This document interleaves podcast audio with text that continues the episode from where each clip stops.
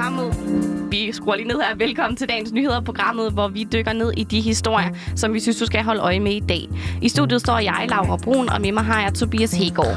Godmorgen, Tobias. Vil du lige ridse op, hvad vi skal snakke om i dag? Godmorgen, Laura. Jo, det kan jeg da. USA's præsident Joe Biden og hans russiske kollega Vladimir Putin, de skal mødes for første gang siden Bidens tiltrædelse. Det er ansigt til ansigt. Og så markerer Sydafrika 45-årsdagen for et opgør, som lagde grundstenen for opgøret mod apartheid. Men hvad handlede opstanden om, og hvordan går det egentlig med raceulighed i Sydafrika i dag? Ja, det kigger vi på senere, og til sidst så skal vi som altid se på dagens avisforsider, og jeg tænker bare, at vi skal kaste os ud i det, Tobias. Den amerikanske præsident Joe Biden og den russiske præsident Vladimir Putin, de skal mødes i dag face to face for allerførste gang i den svejsiske hovedstad Genève. Og så er det altså samtidig det første møde mellem de to stormagter siden Putin og Trump mødtes for tre år siden. Joe Biden er i Europa for første gang som præsident, og han har inden det her møde deltaget i både G7 og NATO-topmøde. Men hvad kan vi så forvente os af mødet i dag? Jamen ifølge Hans Mauritsen, der er seniorforsker ved Dansk Institut for Internationale Studier, så er forventningen forventningerne ikke helt så høje? Forventningerne er jo meget lave. Øhm, det vi ved er, at det er, det er Biden, der har bedt om mødet. Øh, det er ikke Putin.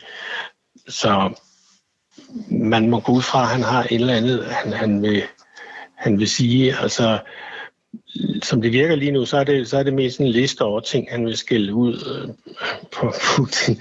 Øh, og øh, ja, det kan man jo så gøre.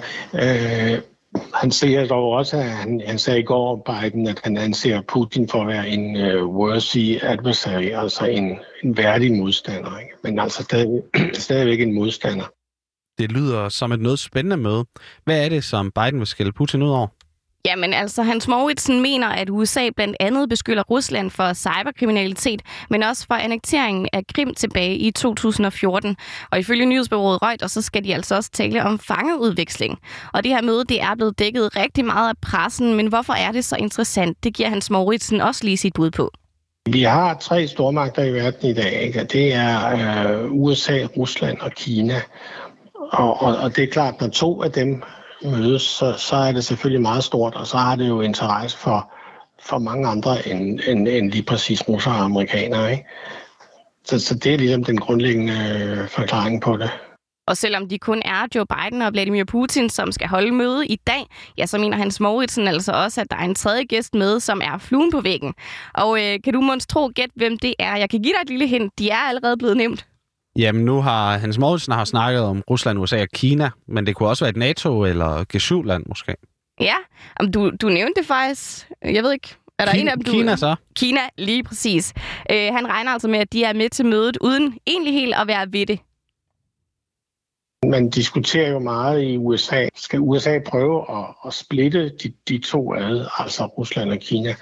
Øh, fordi sagen er jo, at, at de to lande har jo, har jo fået et betydeligt bedre forhold i de sidste øh, par år. Og det er selvfølgelig, fordi begge to bliver, bliver kritiseret og angrebet af USA. Ikke?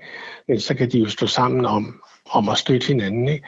Det ser ikke ud til nu at være, være sådan, han, han øh, bedriver det, øh, Biden. Det, det ser mere ud til, at han ligesom angriber dem begge to frontalt og sige, øh, vi er demokratier, i to andre er autokratier ikke? med, med øh, stærk statsstyring og, og, og, for let, og for let demokrati. Og det er ligesom også mod jer. Allerede inden det her møde, så er der kommet en ret opsigtsvækkende udmelding fra begge sider. Selvom den kolde krig sluttede for over 30 år siden, ja, så er der altså lidt kolde undertoner. Faktisk så har Putin i et tv-interview udtalt, at forholdet mellem USA og Rusland er iskoldt og også køligere end i flere år. Og i det her interview, der øh, roser Putin altså også Donald Trump som et ekstraordinært og talentfuldt individ, mens han omtaler Joe Biden som en karrierepolitiker, der er radikalt anderledes end Trump. Men øh, hvad betyder det så, hvad de her to de synes om hinanden? Trump og Putin havde jo et godt personligt forhold. Det var bare det, at, at resten af den amerikanske administration kunne han ikke få med på den positive holdning. Og derfor er det vel også, som, som Putin har sagt, det er sådan set ligegyldigt, hvem der er præsident i Amerika, fordi det, man, man er op imod, det er ikke en bestemt person, men det, det er ligesom hele systemet, som, som man er op imod. Ikke? Så, så det, er ikke, det er ikke et spørgsmål om, hvem der lige er præsident. Det har han nok ret i.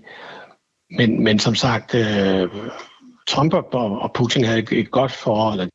Det, det kan man ikke sige om Biden og Putin. Ja, og det bliver spændende at følge mødet mellem de to præsidenter senere i dag, ifølge New York Times, som mødes til klokken 13. I dag markerer Sydafrika 45-årsdagen for opstand i Johannesburgs sorte forstad Soweto i 1976, hvor fredelige demonstranter med 15.000 studerende det udviklede sig til et oprør, da politi skød med skarpt ind i folkemængden. Og oprøret det lagde også grundstenen for det senere opgør mod apartheid. Men hvad gik det hele egentlig ud på? Ja, det gør Steffen Jensen også lidt klogere på, og han er professor på Aalborg Universitet, og så er han også seniorforsker på Dignity, Dansk Institut mod Tortur. Apartheidstyret i Sydafrika gik ud på at dele folk op i race. Det ligger ligesom i ordet, som er øh, aparthed, så at sige adskilthed. I sin egen logik var øh, apartheid et, et system til at styre øh, forskelle, raciale forskelle mellem, hvad man kunne kalde uforenelige øh, racegrupper og mennesker, øh, og bygger jo derfor i stor udstrækning på sådan en, en typisk, kan man sige, øh, altså en halvfascistoid øh, tilgang til, til, til race, som, som værende noget, hvor man, hvor man det at blande ting per definition er noget, der gør øh, verden til et forfærdeligt sted, og derfor for at beskytte alle grupper, både de hvide, de sorte og alle andre, så handler det om at skille, at de bliver nødt til at blive skilt ad. Ja, så fik vi ligesom definitionen af apartheid på plads. Ja, det gjorde vi, og jeg ved jo godt, det er længe siden og sådan noget her, og selvfølgelig var der stor forskel på at være sort og hvid, men hvor stor var forskellen egentlig? Jamen, det kan Steffen Jensen faktisk forklare lige her forskellen mellem de muligheder, man havde som henholdsvis sort og farvet og som hvid, de var jo enorme. Og det vil sige, at hvis man, hvis man blev kategoriseret øh, inden for den farvede gruppe, som er dem, jeg har mest har beskæftiget mig med, så kom man til at leve, hvad man, med, hvad man kunne kalde et farvet liv. Øh, og et farvet liv betød, at man havde adgang til en bestemt del af arbejdsmarkedet, til en bestemt del af uddannelsessystemet, til bestemte boliger. Øh, man kunne gifte sig med nogle bestemte folk. Øh, og det blev så, og det var det, der i stor udstrækning, så at sige, øh, cementerede de raceforskelle, der var. Og så skal vi altså frem til oprøret i 1976, fordi Soweto-oprøret var det, der indledte den politiske mobilisering mod apartheid. Og det begyndte altså som protest mod, at de hvide sprog, det der hedder afrikaans, det skulle erstatte engelsk som undervisningssprog. Og oprøret det lagde altså også senere grundstenen for opgøret med apartheid. Fredelige demonstranter med 15.000 studerende, det udvikler sig til et oprør, fordi politiet som sagt, de skød med skarpt ind i folkemængden i den her, jo, i den her sorte forstad i Johannesburg. Steffen Jensen han beskriver dagen for os, og hvad dagen kommer til at betyde for apartheid. Det førte jo så til, øh, at den her demonstration, de her demonstrationer blev voldeligt, voldeligt undertrykt, hvor børn blev skudt i ryggen, og øh, når de, da de løb væk, og omkring 70 mennesker blev slået ihjel øh, i, i den der massakre der den ene gang, og det var jo nogle billeder, som i virkeligheden jo gik verden rundt også. Ikke? Så det blev simpelthen øh, startskuddet, ikke bare til en national, men også en international øh, kampagne mod apartheidstyret det, der skete den dag, det var, at apartheidstyret mistede al den legitimitet, de et eller andet sted havde haft, både i Sydafrika og i, i resten af verden. Der er simpelthen et før og et efter 1976. Ja, og så er vi faktisk fremme ved i dag, fordi hvordan går det så med raceuligheden i Sydafrika i dag? Jamen, det er ikke helt lige til at svare på, fortæller Steffen Jensen. I virkeligheden, så går det både sindssygt godt og ikke særlig godt. Altså det går rigtig godt, fordi der faktisk har været en, en omfordeling imod de sorte, og fordi at, at ANC meget strategisk har brugt staten øh, igennem diverse velfærdsudbetalinger og sådan nogle ting, til at hæve bundniveauet for de sorte. Til sidst så er det blevet tid til at kigge på nogle af dagens avisforsider, og vi starter med Kristi Dagblad, som skriver på deres forside, at børn, der er født af kvinder, som har udvist symptomer på posttraumatisk stress under graviditeten, risikerer også at blive påvirket. Det indikerer en undersøgelse, som forskere fra Danmark, Australien og Kosovo står bag, det skriver avisen. Undersøgelsen skal ses i det lys, at tusindvis af kvinder i Kosovo blev udsat for seksuel vold og tortur under borgerkrigen i 1990'erne i det tidligere Jugoslavien. 72 75 procent af børnenes mødre blev via et spørgeskema vurderet til at have haft PSTD under graviditeten, mens samtlige kvinder udviklede PSTD senere. Og børnene fik så taget blodprøver, og de blev undersøgt for, hvordan deres gener blev påvirket. Vi kunne se, at børn, hvis mødre havde haft PSTD under graviditeten, havde forøget stresshormon i blodet, og at der skete en ændring af deres gener for blandt andet stresshormonet cortisols regulering.